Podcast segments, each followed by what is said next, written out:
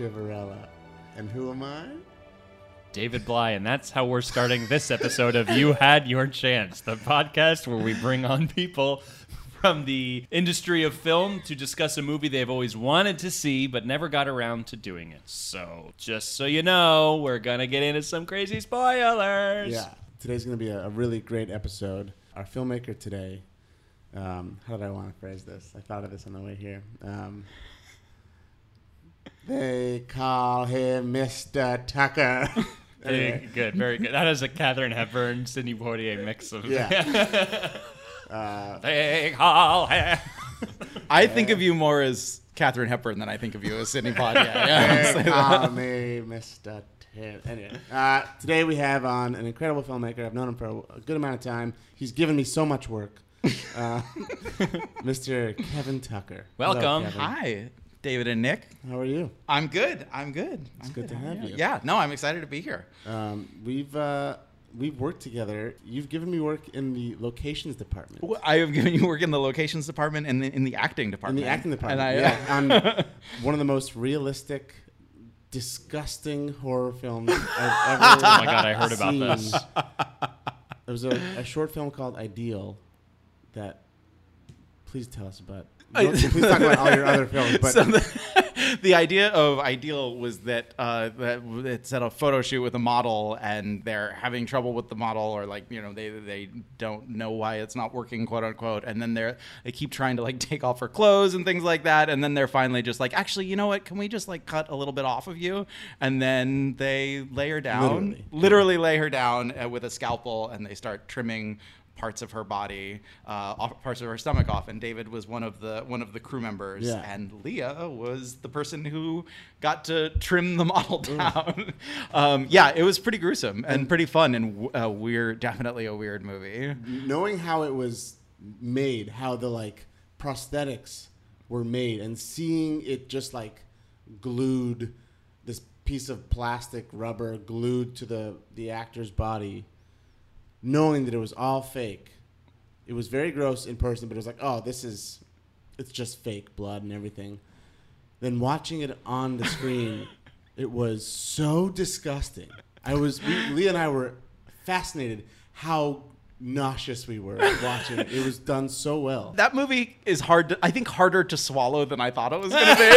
That's what I wanted to ask you. Like, is that a success for you as a filmmaker and that type of thing? Okay, so what that movie did that I am very proud of is that is that when you watch that movie in a theater with people and some person gets the humor of it. Because it's kind of structured like a comedy yeah. and and is and Leah is so funny in it and like and they're all of it's you know about the kind of like weird daily routines of being on a set and like how everything just kind of like weirdly seems normal even though it's crazily not normal. So some people in the audience start to kind of get the humor of it and start mm-hmm. laughing at it and then you kind of watch people catch on and like they don't know how to react to that sequence when they're when the, like the gruesome sequence because they want to throw up but they also are like laughing at it a little Yeah. bit and it's really uncomfortable and like uh, that is 100% the feeling that I was going for and like not not everybody likes that having that feeling but like I I, it was successful to me and Yeah. that I got the thing that I mm-hmm. was going for, and like that. That was so. It's it's really fun to watch with people. That's The amazing. screening I was at, the entire audience was like gasping, but also Yeah. laughing hysterically. Yeah, it was yeah, like yeah. a perfect reaction. but like I do think that it's been a hard movie to promote other work because it turns so many people off. Really? And like yeah, because people just like the people can't I can handle that kind of gore. Like I'm pretty I'm pretty okay with that and like uh, other people like some people just get like they shut down with that kind Yeah. of thing. Um you know.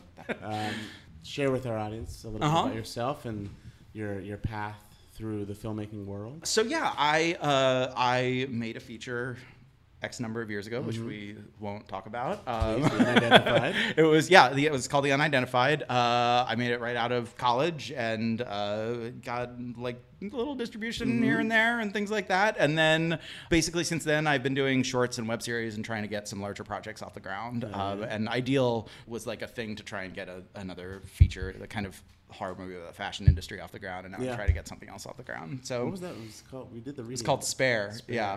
That was also really awesome. I remember that bathroom scene where they like.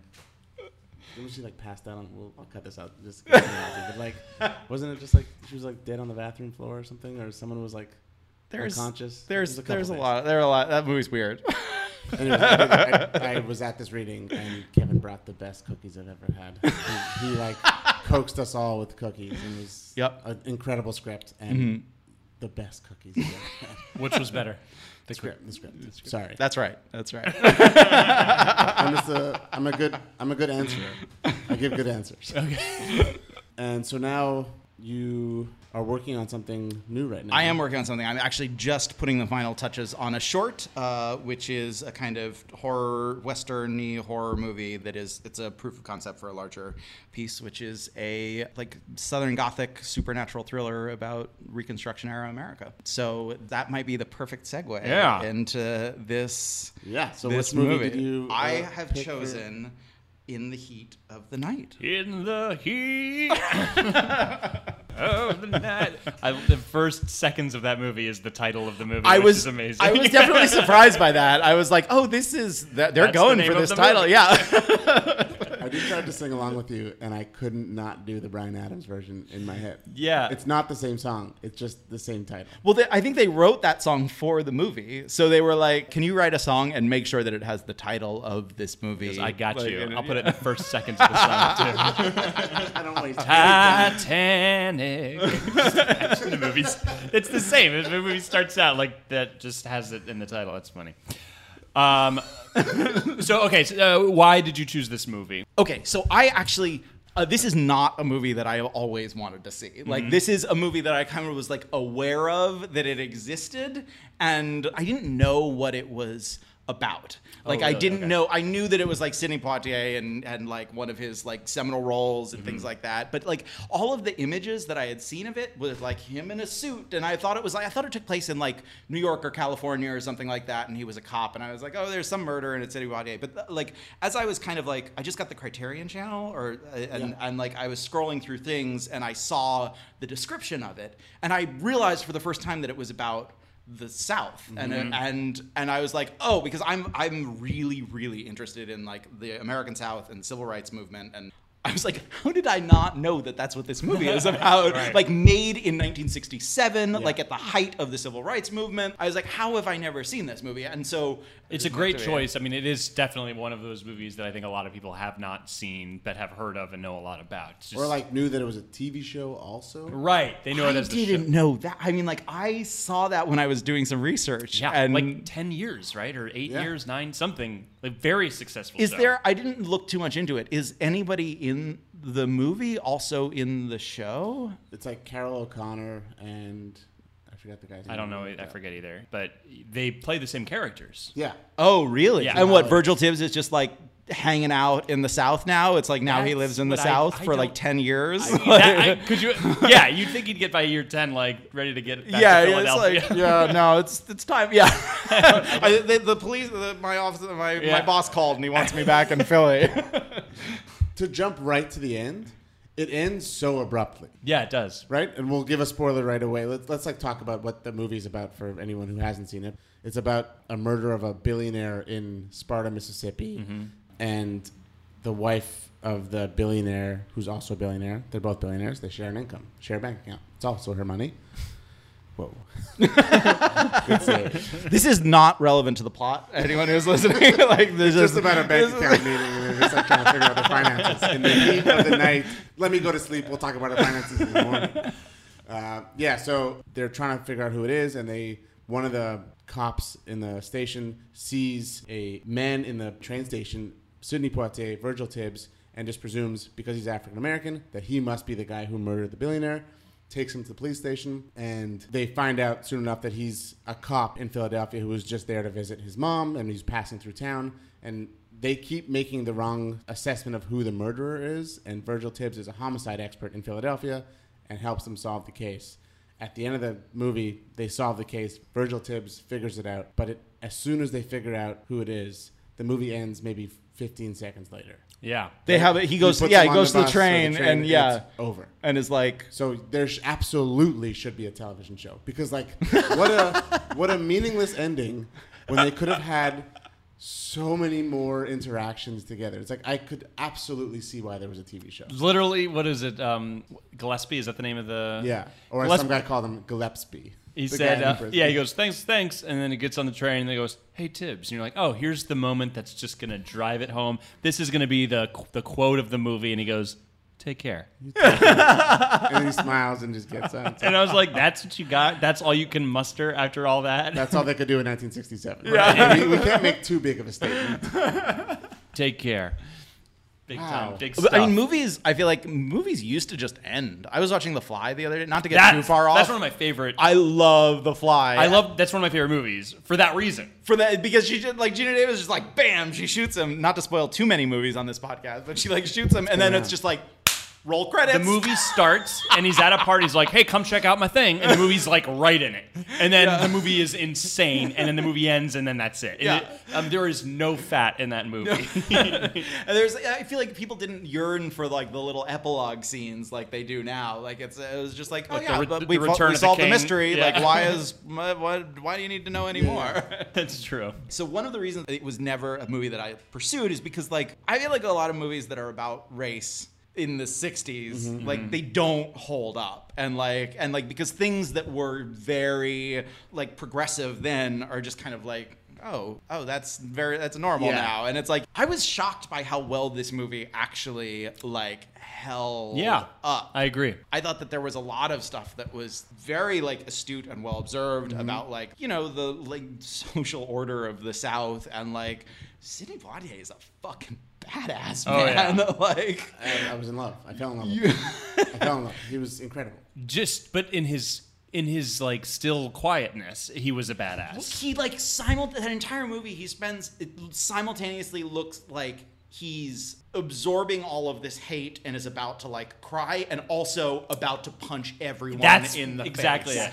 And it's like and you can just see it all in his eyes and he has this kind of like measured dignity where Yeah. you can feel this rage. And I can imagine seeing that in 67 and being like that is exactly the thing that I feel, and like you are me, Sidney Poitier. Yeah. and like he But is. also, how do you amazing. not punch that guy in the face? How do you not- it's like, well- how are you doing this? That's but that scene. That's why that scene is so amazing. That's it. Okay, so in the in uh, he goes to the rich guy's house in this scene, and they're kind of like Endicott. Endicott, yeah, yeah, yeah. and the rival billionaire. The rival billionaire, yes, which which I want to talk about because that I thought that that was such an interesting storyline, and I'm a little sad that they didn't pursue it. But like the Endicott thing, um, he he goes and and Endicott is actually very kind of cordial to him at the beginning, and he's like showing him his orchids, and they both kind of they're bonding a little bit, and then Sidney Poitier more or less accuses him of murdering this guy, and Endicott slaps Sidney Poitier in the face, and without missing right, a beat, right. Sidney Poitier slaps him back in the face, and it becomes this thing where people are like, "Whoa, we didn't know that you were going to."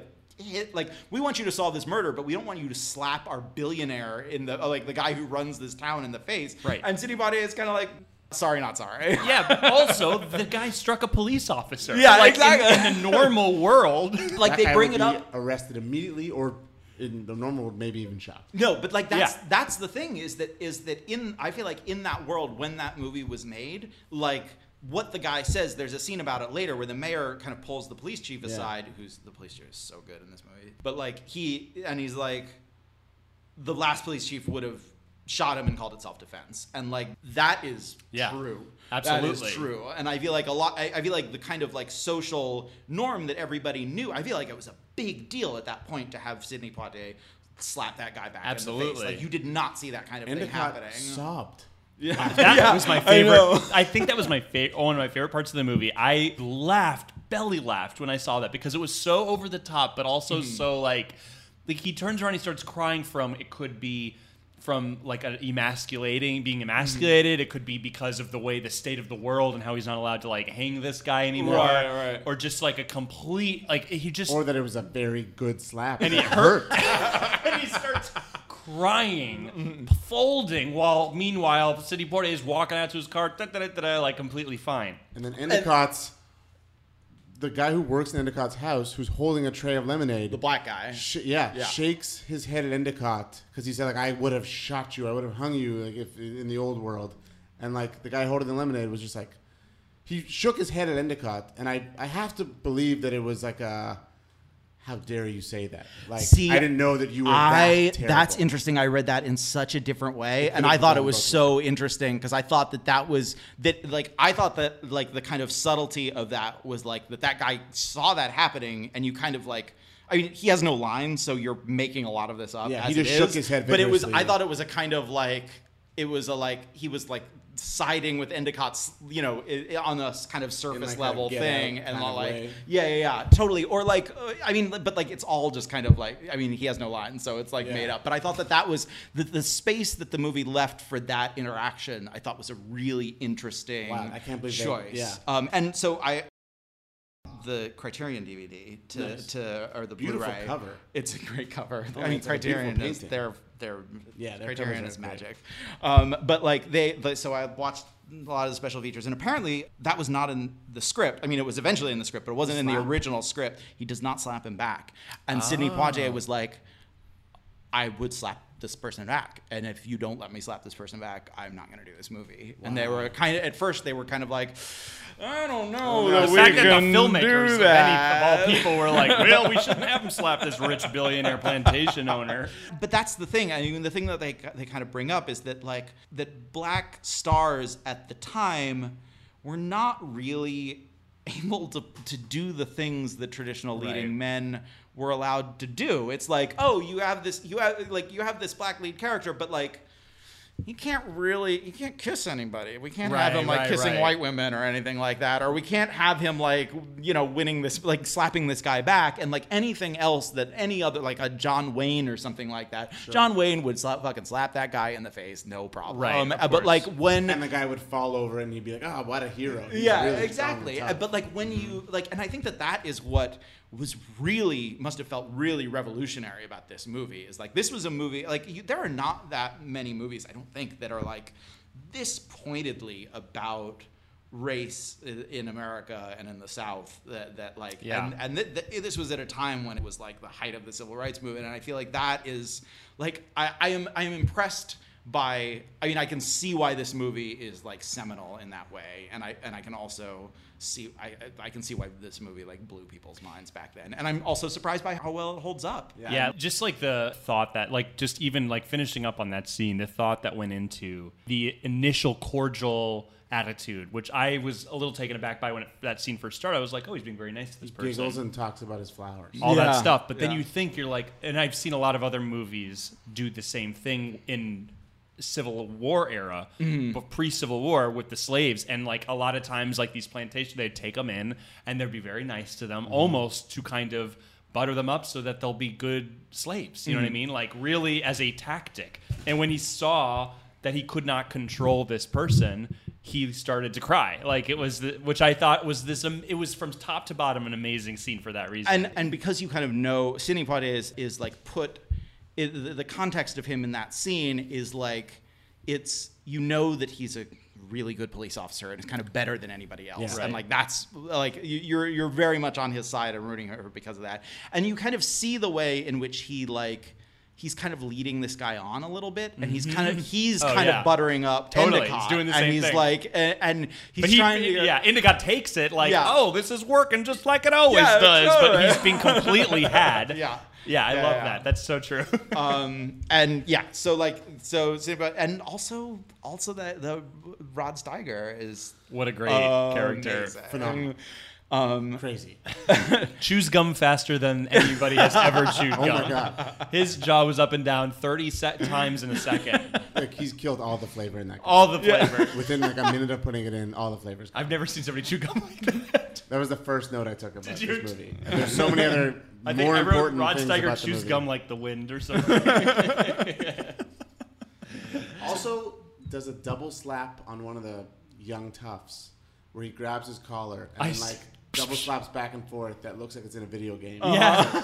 You're, who are you? Backhand, front hand. Yeah, it was an amazing. Maybe I did think like that's a a very film noir thing. That's like Yeah. like old '40s movies. Like Yeah. I don't I don't understand. Like Oh, they would do it to people the wo- used to the women who were- people that way. Where it's like, when the women were freaking out, the Right. guys would grab and slap them in the face. It's like a hockey fight thing where you like grab the top of the jersey Right. and then, like punch it by holding the jersey. Oh, you guys really? can all see Is this, that a right? thing? Everyone out there, you can see this. Yeah. Um, but I wonder if they do like if they like trimmed in between the slaps because there's no way that you could slap someone that fast. And Sidney Poitier's slap back to Endicott was also too fast. It's like a stop motion thing where they may have mm. just like trimmed out some frames to Right. make it look like. There's, I was surprised by how much kind of experimental, quote unquote, experimental stuff there was in the movie because I think of it as like it comes like right at that time in Hollywood history where it's like where the old Hollywood was kind of dying, and then it like came out the same year as like The Graduate and Bonnie Clyde, and Clyde Yeah. which is like the the like moment where things shifted in Hollywood, and I think of this before I saw it as being a kind of old Hollywood movie. Mm. Whereas now, like when I saw it, I was surprised by how how it seemed much more in line with a movie like The Graduate or, or Bonnie and Clyde. It Mm. Definitely. felt kind of formally, and it's like formally like a little bit daring, and also like, and it's like all those '70s people, I, like the people involved in this movie, like Haskell Wexler shooting it and Hal Ashby editing it. Like Yeah. I was surprised. Norman Quincy Jewison. Jones, Norman Jewison. Like I, I didn't know that it was like that level Yeah. of it was talent after behind the camera. after movies shifted. Yes, absolutely. Yeah, Yeah, Um, and I don't think that this movie gets credit for kicking off that shift, but like, it really seems like you know the so all of the very character-driven, socially minded movies that followed feel like they could have been. You know, th- this feels very much in line with all of those movies. Yeah, totally. Um, rather than like the Cleopatras and the things that, that, that Hollywood was generally Yeah. making in the in that '60s era. Be curious to see if the TV show does address similar issues in the South or if it's just like a procedural. Yeah, because it was like mid '80s it started, right? Yeah. it was like almost 20 years after. But like all of the issues that are discussed in the film are still prevalent today. I oh, mean, very like, much. Yeah, Even especially with like body cam footage that is like in every single headline now, where like Mm-hmm. we're seeing that there's so many corrupt police officers that Mm-hmm. have been planting things or whatever. Had we had that back then, it would have been a lot easier too. But like even with that technology, we're seeing it's exposing the things that this movie was trying to shed light on. That why was Virgil Tibbs incarcerated? Yeah. just to prove a point, and then like just sign the damn waiver when they they tried to get him out of the thing. It's like just go along with the flow. But I thought what uh, the movie surprised me in how quickly it navigated away from that. How it was like because it's that one scene and he's basically like, "I'm a police officer," and Yeah. they're like, "Oh, you're a police officer." He's like, "Call my those call, like call my captain." young racist kids were like chasing him down Yes. the road in his car in their car, and multiple times. And I thought the most fascinating part of this movie was the kind of stakes that they built in. In that, yes, they had to solve this case because his wife was like, "Find the damn murderer, or I'm gonna pull the factory Yeah. out of this town." So there's stakes for the town. There's stakes for the police office for the for Rod Steiger and his team at the Sparta Police Department to figure out who the murderer is, just to like be good cops. But there's also stakes that if Virgil Tibbs doesn't solve this case in the next 48 hours before he does get on the train, he may be murdered right. Right. by Yes. these like racist kids who Steiger is just like, get out of here, you had your fun. And Right. It's like that's just Right, right, right. business as usual. But like he may be murdered in if he doesn't figure they it out. were in all trying to get him on that train so he wouldn't get murdered, as Yeah. though that was like this perfectly accepted thing. Yeah. So like, yeah, absolutely. But then you also talk about too the the stakes of Tibbs or the motivation rather. Yeah. Which I found to be one of my favorite scenes of the movie when Gillespie is convincing him to take the case and to, to, to not get on the train, which was like almost a crack in the character of Tibbs. Like he did unless I misread that scene, he found a reason why he would do it, which was like your ego. Like Yeah. you need to bring us down, and I know you do. So what are you doing here? Like, well, of course you're gonna want to solve this case. And he walks away, and Virgil Tibbs is like, God damn son of a, and he and he follows him slowly from- yeah. follows him away, and you're like, man, that is a crack in the character because, which was beautiful. Like before that scene, he has this. Like we were saying, this like um, intense stoic stillness where you're like, oh, this guy has everything under control. But that scene makes you makes it very aware that he is burning with rage mm-hmm. and needs to expel it in the only way he knows how, which he can't punch everybody, he can't Yeah. shoot everybody, so he has to solve this case. That's the only has to way prove that he's better he- than he everybody can else, pro- yeah. He can justify what was his mistreatings from the beginning Yeah, of the yeah. movie. While people are trying to actively murder him, Yeah. Right. While he's doing it, Right. while he's trying to bring good to this town. Yeah, I thought the um, I thought that the choice of, I mean, like it's it's based on a book, and it, uh, apparently the book is somewhat different in that it's Oh, really? it's in, it's set in Pasadena, so it's like he's like a Pasadena cop. How is it the like, same? California. Yeah. How is that yeah, yeah, anything yeah. the And so and they decided to. Uh, so I don't I don't know much about the book because I but like wh- as I was It's listening about a to some camp of the- counselor some of the in the heat of the night. some of the behind the scenes Just stuff. a I- hot summer camp. um, but like uh, so i don't know if this is a thing in the book but i thought that the choice of having the, the billionaire die mm-hmm. i thought it did all of the right things for that movie. And Yeah. i like it kind of captured this idea of the town this town like a little bit in flux. And it like the like the murder carried weight for everybody and that like this Totally. person was going to bring jobs and this person was, it was going to change everything. And it was it reminded me a lot of chinatown mm-hmm. where it was like you and this is this is we'll, we'll start to get into my problems in the movie here but like this this it was a way the murder felt like for a while it was going to be kind of irrelevant but it was going to be a macguffin to like investigate all of the like racism and like social hierarchies in the south.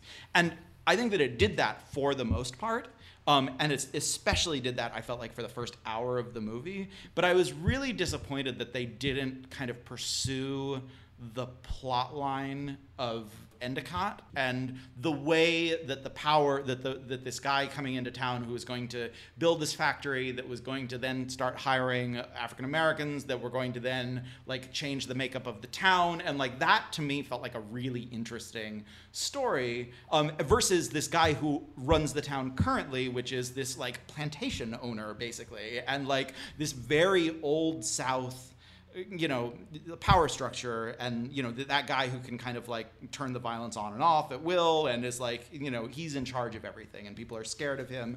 And i thought that they abandoned that very quickly. And i think that it happens at basically that moment where the guys are chasing uh, virgil tibbs Yeah, around. right like after. like i was kind of like I understand why they're chasing him. I understand that's that scene. I understand that that happens a lot, but like it felt like they just kind of threw us into that, and then at that point, it can't. That scene comes very soon after the Endicott scene, which I thought was the high point of the movie, and they kind of move. It kind of moves away from talking about that to a pretty like standard whodunit kind of Yeah. procedural Yeah. and the person who ultimately does it i felt like didn't actually do anything to really challenge the character either of the characters and like and like kind of put them out of their element or make them make difficult decisions that i felt like would or, or even really reflect the ideas and the themes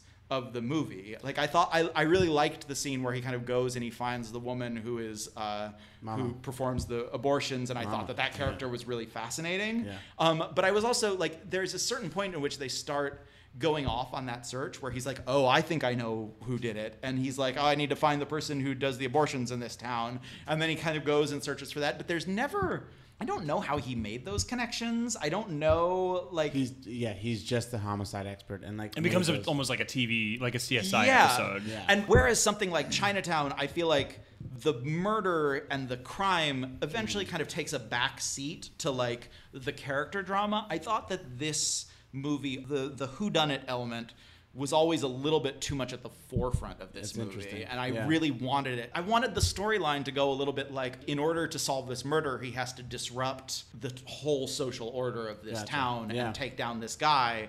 And I was disappointed that it didn't go in that direction. But I also don't know. I mean, Chinatown didn't exist at that point, so like, I- it could have inspired yeah, a different I, take I on wonder it. if the, I Somebody wonder had if the same watching reaction. Chinatown. Yeah. yeah. they were like, you know, they were watching. You know, whenever you make a movie, I feel like you just like watch all the movies that are like your movie, and you're like, what did they do right? What did I do Yeah, wrong? I want to do it this way. but yeah, I felt a little bit lost in the movie towards the second half of it, and I did not like it as much as I loved. I loved that first hour of the Yeah. movie, and then I felt at a certain point. Uh, it kind of switched over into like I still liked it, and all the performances are incredible. But I was a little bit like, why isn't this going in this direction? That it was We're like not spending a lot of time with any of the characters anymore. It was Yeah. like everyone ended up being a cameo, like Mama, the Yeah. lady who performed the abortions, and Endicott, and even the woman who was getting the abortion. yeah. Mm-hmm. Mm-hmm. It was just like brief appearances. And I'm still kind like, of unclear as to like why the murder even happened. It was just kind of like, oh, Did- it was uh, did- this guy. Did he did he need money to perform the abortion? Was going to knock this guy out and rob him? I think he needed a job at the new factory. okay. He the the guy. Yeah, who- but why Then didn't he knock him why would out? he kill him? Because I think I, I think I- he then just wanted money.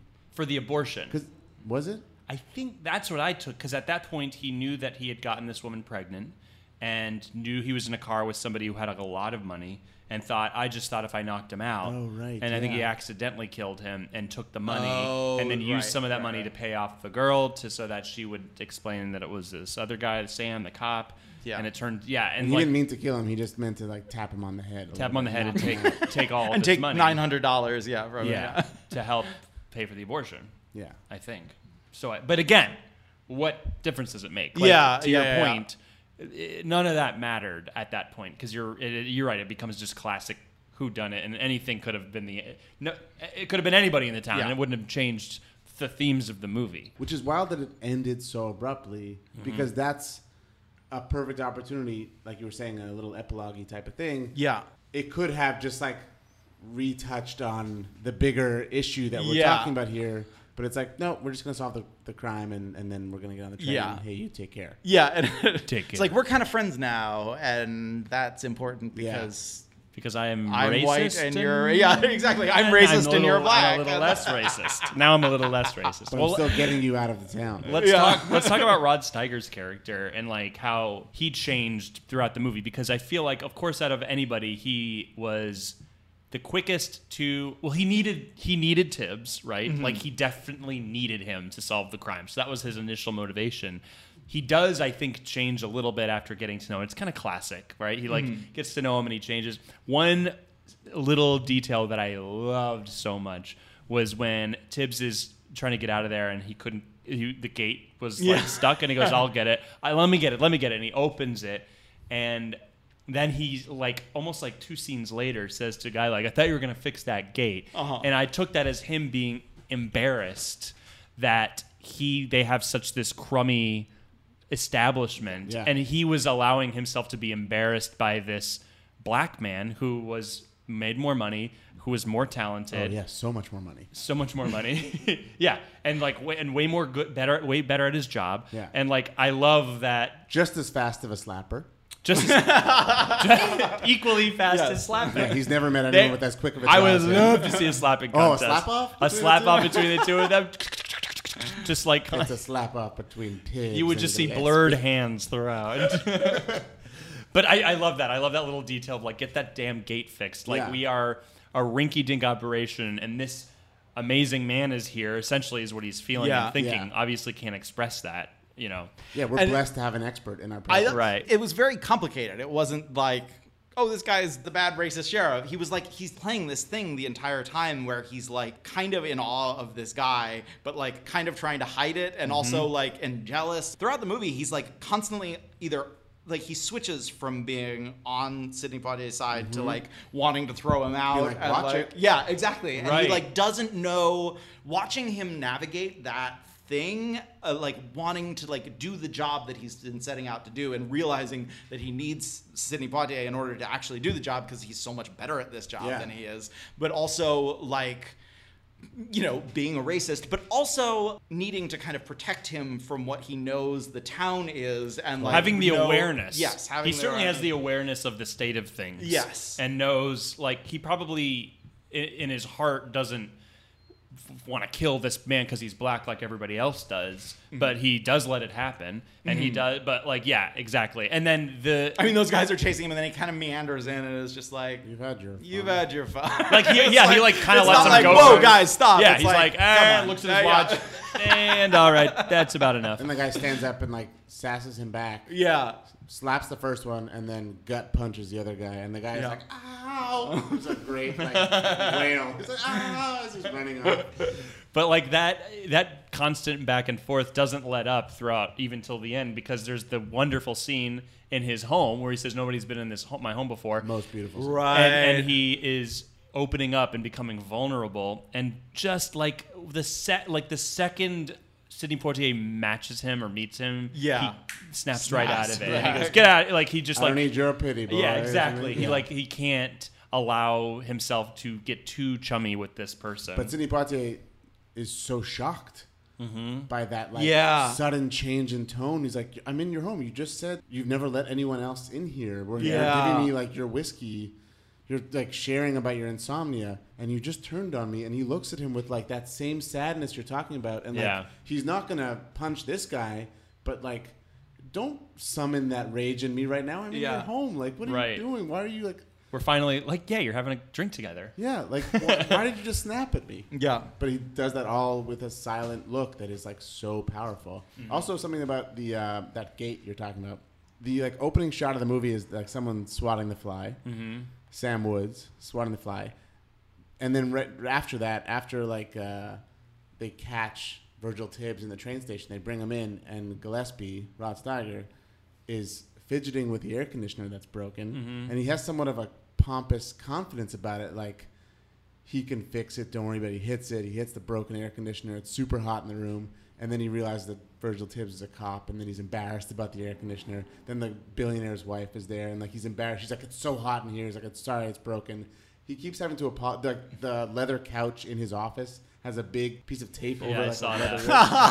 yeah It's just like he's embarrassed about his entire Mhm. office, his entire town. It's just like this is the the hand I was dealt. And when he's in his house, he's just like the town hates me. I don't know what to do. Like no Yeah. one wants me to be doing this job. They're not They- helping me like set up an actual office. They made a good job of kind of making him into a little bit of an outsider in the town as well. And they kept like the guy kept mentioning the other sheriff that used to be there, and it, like it made him. It, it, Somewhat they- sympathetic. There was yeah, totally. I mean, like I thought that that was a really interesting. His character in general was the was one of the more interesting parts of the movie to me, in the in the way, the kind of subtleties that they managed to navigate with him. And I I really like Norman Jewison. Like I don't know that much about his work, but Yeah. like there's a certain type of director that I feel like doesn't necessarily get a lot of credit, which is the, just the person who can tell the story and like is kind of an actor's director. They don't put too much of a stamp, their own personal stamp on the movies themselves. They tend to work in a lot of genres. I think that Hal mm-hmm. Ashby is very similar to that, which is interesting because he edited this movie and I think was kind of a little bit of a protege or like super or like good friends with Norman Jewison. And like but like they're so they managed to kind of disappear into their own work a little bit Yeah. and let the actors in the story take over whatever personal stamp that they would usually put on it. I like watching the work of those directors, even though sometimes because they don't put their personal stamp on it, I don't actively seek them out. I'm not like, oh, this is a Norman Jewison movie. I Right. The need new to see this. Jewison But like, pick. but like Hal Ashby is one of my favorite directors. Like, Yeah. I love all of the work that he, uh, all of the you know being there. Um, but and he is someone who I feel like is kind of like that. He did Harold and Maude. Harold Yes. Maude, I just yeah, had yeah, uh, shampoo. I recently had uh, breakfast with Bud Cort unintentionally. what? Unintentionally. I met a buddy for breakfast at a place in Silver Lake. Uh huh.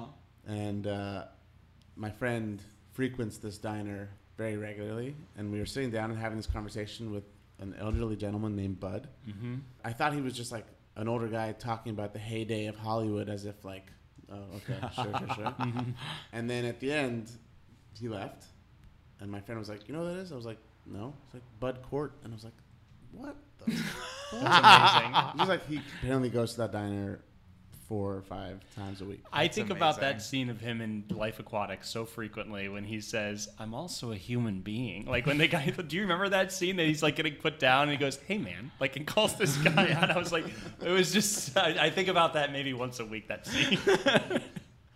um, That's the great thing about In the Heat of the Night is it's, it's pretty cut and dry. Like it's that like just to your point. Like Yeah. I mean, there's obviously like underlying themes, but it's very in your face what those themes are. Yeah, and I think I think that that's something that those that that era of filmmaking was very good at doing, um, which was taking the kind of the genre elements of things that we all knew, like police procedurals or like noir with Chinatown and and then adding a kind of like social conscious element to it and like and you know the fact that the cameras were just like they were getting smaller and you were able to do more just you know documentary style stuff that the fact that they shot this on location, not actually in the South, because Sidney Poitier. Did you know that? that No. Okay, so they shot it in Illinois because Sidney Poitier would not go south of the Mason-Dixon line because he was almost killed by Klan members the, when he was down there for like civil rights movement purposes. um, so he would not do it, and they had to shoot one scene in Tennessee. And but it was the Endicott scene where, where they go to the plantation, Oh, and there were there there was a cotton plantation in Tennessee, so they had to go there to shoot that scene. And apparently while they were shooting they were staying at this hotel and there was this like white guy it was that was the, it was the only hotel that they could find it was like holiday inn or something like that that they could find that would allow a like mixed race film crew to be there um, and while they were there a guy was like roaming around like looking for his girlfriend or something like that and banging on doors and screaming at people and things like that he was drunk and norman jewison who was staying next to sidney poitier like calls him up and was like, "Look, just don't come out of your don't come out of your house or don't come out. This could get really bad. Like stay stay inside the room." And Sidney Poitier was like, "Look, if that guy comes to the door." I'm gonna fucking kill him. And he was sleeping with a gun underneath his pillow. Oh my god. and so like that feeling of that movie and like the place is definitely there even though it's not actually the south it sounds like they got basically as close to the south as they possibly could have uh, without actually being south of the mason It was not line. that long ago. Like Jackie, my wife and I, we were talking about like, is that was it really that bad back then? Of course it was, and I think there was also it's still that bad now in some places. Like Yeah. that, that, it's crazy. These there are pockets of our country that are still like that. Anyways, Yeah. we can go off into that, but that's a whole other thing. That scene with Lee Grant, who played Colbert, the billionaire's wife, when she just finds out that her husband has been murdered and she like doesn't want to be touched, and it sort of feels like she doesn't want to be touched by Tibbs, but she doesn't want to be touched by anyone, and then she like finally lets him touch her, and like she then craves a hug from him. Yeah, yeah. And she's like breaking down. She's like, I just need to be alone. I need to be alone. God damn, that was a powerful scene. It was great. He was there the way and he, the exact way she needed him to be there. Totally. She, he was like, if you are going to faint, if you are going to break down, I'm here, but I'm not going. Like, like the, his performance in that scene was amazing because it was so on watching her every slight move just to make sure he because he's aware of the line that he could cross especially as a black man alone in a room with a white woman all those things and then when she says i love too when she says i need to be alone just walks right out the room Yeah. doesn't say anything mm-hmm. doesn't like can I, you know, like pat her on the back, nothing. Just get us up and leave. And then And I- Gillespie comes back. He like leaves the office. Gillespie comes in, and Virgil Tibbs is just like, "I told her that her husband's dead. I Right. took care of it." Yeah, Goes yeah, back, yeah. And he's like, "Oh, thanks." and it's a and it's another it's another example. Uh, They do a lot of really great things. That is an example of it, and the scene with Endicott is an example of, of like really showing why he is great at his job. Like as I was watching that scene, I was like, oh, this guy knows how to break really horrible news Great to someone bedside and manner. like yeah great bedside manner and like that like Yeah. uh, that must be that is a part of that job that i don't ever think of Which and you I- also don't expect from his character because he seems so analytical, where he Yeah. like, understands that the guy must have been slapped from the right on a 17 degree. angle. Yeah. just from feeling the jawline and the toes. Which, listen, I'm gonna start feeling my jaw that way because that looked sensual. The way he t- rubbed Colbert's. Uh, I anyway. do, yeah, the dead, the dead body scene. Yeah, yeah, yeah. You know what I'm talking I do know dude. I rewatched that Man, scene a lot. Steamy. Very Yeah, good. Heater than that. Yeah, but the way he just breaks the news is very like at one end it could be cold, but it's the best way to do it, right? Your husband is dead. He was killed. We don't know who did it yet. Like that's We're what he says. We're gonna find out, and then is there for yeah whatever. and, be- and and and because of that scene like it's not just that it's showing him be great and have bedside manner it affects the plot enormously because she becomes his like advocate and like mm-hmm. she is Yeah. the one who sets the ultimatum of this is the person who's on my side and this is the person who can kill you know find Right. the person who killed my husband and like she is the reason that he stays otherwise like they're they con- they're very they're very good at like constantly giving him reasons to go and then finding a way to like bring him back in and so he's able to constantly kind of play that thing where like kind of wants to be there to like show everybody that he can do it and like also you know he's a professional and like wants to find the guy but also he wants to get the fuck out as soon as possible. There is the other element, though, as to why he stayed that Gillespie touched on, in that the new factory was going to be giving a lot of jobs to a lot of black people. Mm-hmm. Mm-hmm. And True, if true, they true. don't figure out who killed Colbert, she'll pull the factory out of the town. Right. And that'll be a lot of lost jobs for a lot of black people, Mm-hmm. which is why the racists didn't want the factory to come and they wanted to kill Colbert and they wanted all this to not happen because they don't want to have an influx of new people coming in, new African American citizens or whatever. But he all of a sudden realized if I don't solve this murder, I am putting a lot of black Mm-hmm. people out of work. Yeah. And then they just totally abandoned that storyline. they just totally abandoned. Yeah. Well, then he just solved the murder. He's like, all right, you know, I have this. I'm only gonna focus Oh, it on was solving the murder. Oh, he, he got killed because the guy needed money for abortion. Case closed. All right, see you. Yeah. I'm getting on this train. This In the heat. Yeah. would, would, um, would calling someone a pie hider be uh, a good insult? A pie hider. Pie hider, Like a, that- a, a that- fat guy. No, no. it's, not, it's not like a fudge packer. It's like a pie hider. the guy who committed the murder. He always hid pies in the diner. You're right. He's a pie hider. Oh right. he kept pulling it out, and the guy left. He's like, I got it. that was a that was a subplot that I your feel like pie. I, I didn't I didn't pay off at You the guys ever heard that term before? no. I check out this pie. As you're leaving, I got a whole pie. That was a great move, though, because he knew that everyone else was coming in, and he knew that Sam Wood, the guy who like was the creepy assistant deputy or whatever, who like creeps on the woman who needs to get an mm. abortion and creeps on her when she's naked in the window, knew he was coming in with all of his like superiors, and would want to have pie but not be able to. So he's like, you know what? I'm gonna put the pie on full display, and he's not gonna be able to have it. He's like, God damn it, I can't have that damn pie. A lot of That friggin' pie hider. pie guy. Lots of pie drama. also a murderer. Also a murderer. Didn't mean to do it. Feel free to call people pie hiders now from here on out. You're like like a fat guy. One who hides pies or consumes them, and that's how he's hiding them. Um, So one thing we always ask uh, our guests with Mm-hmm. this movie, had you had seen it when it came out, or when you were of, of younger age, um, would this have affected or influenced you in any sort of way in the way that you uh, are a filmmaker? You know, I think that's a good question. I mean, the feeling that I got from this movie was not necessarily one of like like there are certain movies that I watch that inspire creativity that that I watch and I'm just like, "Oh my god, I need to make something." Like it gets at something that I'm just like, "Okay, now I have to somehow talk through movies." And like I, I feel that way about pretty much all of Paul Thomas Anderson's work um, and Terrence Malick and people like that.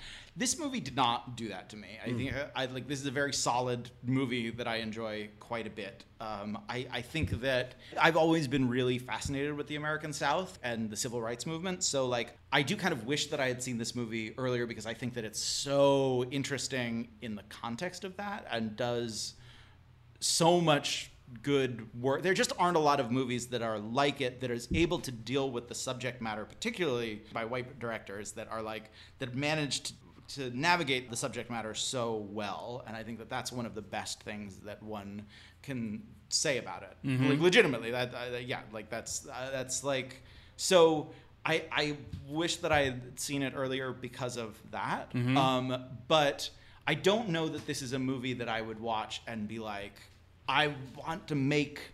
I, I now need to make a movie that is that is like this one. Although that said, I am always drawn. When, as I said, one of the, my favorite things about that era of filmmaking is the way in which it was able to take genre films and add a layer of kind of social consciousness and a real attention to detail, uh, to like character detail. Um, th- that I think that this movie does, and it's in a whole stable of movies that I that I feel that way about, and that are my, some of my favorite movies because of that. And I think that I, you know, I, I totally should have seen this movie earlier, but I don't know that this is the kind of movie that like that that coaxes something out of me. Yeah. Um, So you hate it. so I hate it. So I, uh, uh, not enough gum chewing. yeah. Too much. Yeah, more gum chewing. Need needed more gum chewing. Yeah. Uh, something we like to ask people is uh, if they feel like there were any side characters in the movie that you thought would be a great spin-off Yes. movie. The woman who performs the abortion. Yeah. Like there should be a, woman, a, a movie about that woman. Yeah. Like the woman who, who- the black woman who like lives at the edge of town who white people come to and like pay large sums of money in order for the, her to cut a child out of the, or like Yeah. a, yeah like Her, name, her name's Mama. insane. Call, call me Mama. That, like what like they should have pursued that in this movie Yeah, as well. it Like was- that is an incredible Because it was like this out of nowhere character. Too. Yeah, yeah. Out Well, it was nowhere. weird because he was just like, "Oh, wh- who performs the abortions in this town?" Or like, what? I, he uses some euph- euphemism. For Where does somebody want to like, go if they want to? Yeah. Yeah, yeah, yeah. And then, but like, I don't know how he got there. I, like, it's so weird to me how he's like, "Oh, clearly the person who took this guy's money and killed him, like, they must have needed it for an abortion." It's a very kind of out, He out puts of it right left with that field guy thing. Packy. Yeah. He hangs out at the pool hall. Which which which Packy was made out to be this horrible racist. He's not going to Yeah. talk to you. And then Packy shows up and he's like, "Hey, you need a ride? I got everything you need." Like he's this perfectly fine. Yeah. Oh, your tips. Uh, well, what do you need? Uh, what do you got? I'm I'm Packy. I'm the nice Packy guy. Yeah. It was just really they set him also up. spelled P A C K Y. I thought it was like they were calling like a Pakistani guy Packy. Oh. And then That's your Yeah, he racism. showed Yeah, up. right. No, but I was like, wow, they're really That's in like, you. That's in hit- you. You just tried to console me by patting my arm. It's fine. It's fine. I did. I and then I realized it's not going to come through. And you don't need it, you racist. I'm just kidding. What are you going to do? Um, I love that scene in the prison also where the guy, what's the, the guy that they arrest for the murder who like pickpocketed the Harvey, wallet. I think. Yeah. Yeah. Love that guy too. Yeah, me too. Love that guy. Would love to just see a movie in that pool hall with a bunch of those characters. Because like when the guy was like, "Would you bring me a cheeseburger?" And he Yeah. was sitting- sitting was like, Wanted to see that scene too. "With onions, With onions? getting Yeah. the cheeseburger." Yeah. Love. Wanted to see the enjoyment of Harvey eating that cheeseburger. Does that make me a terrible Oh, I thought you meant the scene of Sidney Poitier ordering, Ordering the the cheeseburger. Oh, and get some onions. With it, it, yeah. too. I want to see him walk out of the restaurant and be like, This "Ah, is not for me. the onions." This is for a prisoner. Walks back in. I'm so sorry, I forgot the onions.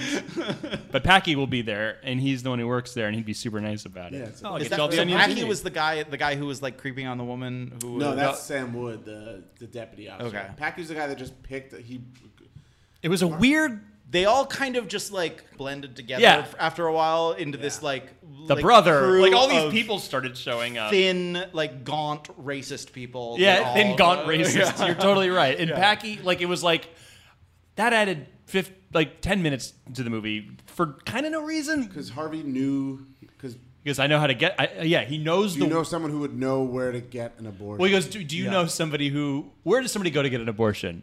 I know a guy who does know where this. I know the person, Yes. and I know a guy who knows where to And find I will the only tell you if you get me a cheeseburger. Uh, okay, great. So With then he, yes, onions. so then he he gets the guy to come tell him where. Like Packy was an unneeded character. Let's Totally. be true. Why couldn't he just say, "Here's where this woman lives"? Go there. totally, totally. And then Packy drops him off at the woman's thing. You want me to wait here? No, you can go. Just what go. are you doing? What are you doing? How are you gonna get home? That Yeah. go People are trying to murder walk. you. on the outskirts of town at night. This is a nice guy who gave you a ride. Let him chill for a bit. He's got nothing else to do but boat shoot. He pool. offered. He's like you. You don't offer. You don't take things that people offer you because you're you're too nice. That's how nice Packy is. I think Packy is God's gift to man. I'm just kidding. I'm sure he's racist too. Yeah. Um, I believe now is the time. Now is the time to bring in our resident film expert, Leah Rudick. Uh, are you familiar with Leah Rudick, the film connoisseur? I, tell me a little bit more about her. Oh wow, she's. Uh, just I feel like I've heard the name, but I'm not. I like it's one oh, of the wow, I'm people I'm surprised you actually haven't come very. across her in your Uh, your uh, film path. But yeah, she's an iconic film critic. Um, She well, she's her? currently ghost directing Avatar two, three, four, yeah. and I think five. Oh, wow. Uh, She's yeah, actually there on set every single day. Uh, she's gonna be calling in from from set. Um, Right. James Cameron, He- he's phoning it in, and they He- had to call in Leah. He was a little too out of his league, I think. Yeah. So they yeah they they called her in. Obviously, this isn't she's not gonna get credited, unfortunately, but she is directing all the avatars now. Yeah, Leah also uh, is the voice behind all the the dubbing of uh, Ingmar Bergman's films.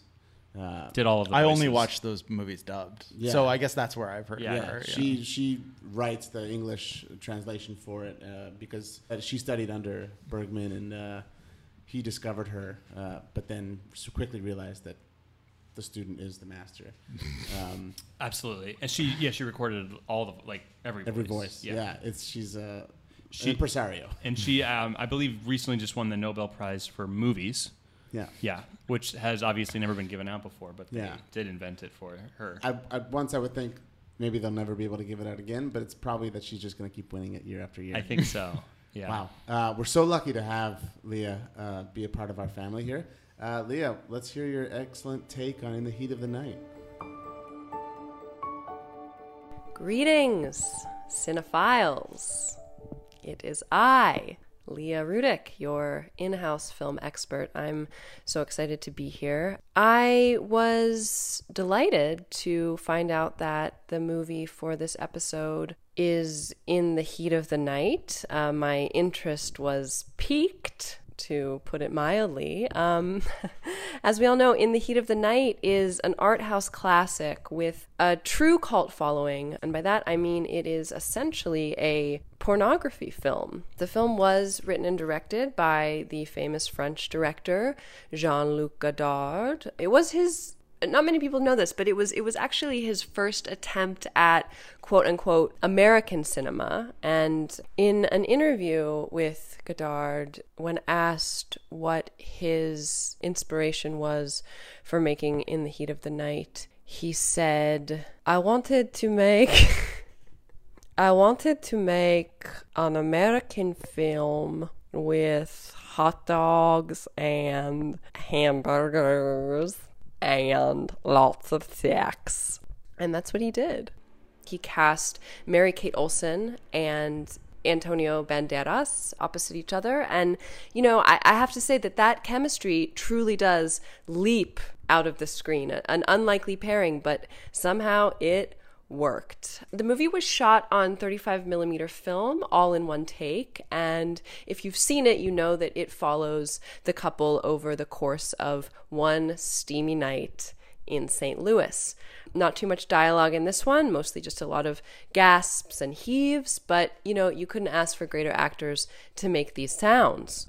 Apparently, Godard was an absolute nightmare to work with on this film. He insisted that there was no AC. It was in the middle of August, so the sweat that you see on screen is absolutely real. After the film was shot, Mary Kate Olsen said that she was done with her film career. And you know, her career slowed down after that. Truly a departure from Godard's earlier canon of films, which mostly include, you know, kitchen scenes and slow moving dramas of all kinds. I mean, there is nearly penetration in this film. I have to say, when I was exposed to it as a young girl, it opened a lot of windows for me. And by windows, well, I think you know what I mean. If you haven't seen it, watch it. Don't show it to your children. This has been Leah Rudick with your expert film critique, signing off. Whoa. What can be said? That Um, was expert, expert critique. I mean, the film. expert is uh, understatement. Yeah. Godlike, goddess like, Goddess like, maestro. Yeah. Wow, thank you, Lee. That was uh, a riveting take on this film. What was your think- favorite part? What's her favorite part? What was your favorite part of, Of her the critique. oh, uh, just who knows? I don't know. We she hasn't, re- she It- hasn't it- recorded me yet. I Sorry, I couldn't help myself. I loved, I loved uh, her take on the, the, the sound and the tone of with the the intimacy between the characters when they get really Yeah. intimate with one another. And it was the way she said it too. Yeah. That I liked. um, Leah, I don't know why you keep coming back. Um, I know you have a lot of things to do, but Yeah. we really appreciate it. we're just a couple of lowly pie hiders, Yeah. and we appreciate you just gracing us with a little bit of your a little a, a, a pinky finger of your wisdom. Uh, Well, Leah hides no pies. She hides no pies. Hides no pies. puts them on full display in the window. Um, anything else we'd like to discuss with the movie? You guys want to practice gum chewing for a moment? I think we're gonna go watch the sequels now. Yeah. Oh, right. There's a couple sequels. to There's this movie two that we sequels. There are two. I only know one. Do you know what it's called? I know that. I know they call me to Mr. Tibbs. Right. Is one. Yeah. And what's the other one called? the organization, both starring Sidney Poitier as Virgil Tibbs in San Francisco, in San Francisco. which is I wonder if they're more closely linked to the book. If I it took place in wonder. Pasadena, if they were more California Yeah, cop It stories. feels like it's taking away the real. yeah, like, meat and potatoes. meat and potatoes it's just a of cop what- movie now. Although, yeah, although it sounds like what that's what the book was. Is that it was? I, I don't even know. Like he goes to liberal San Francisco.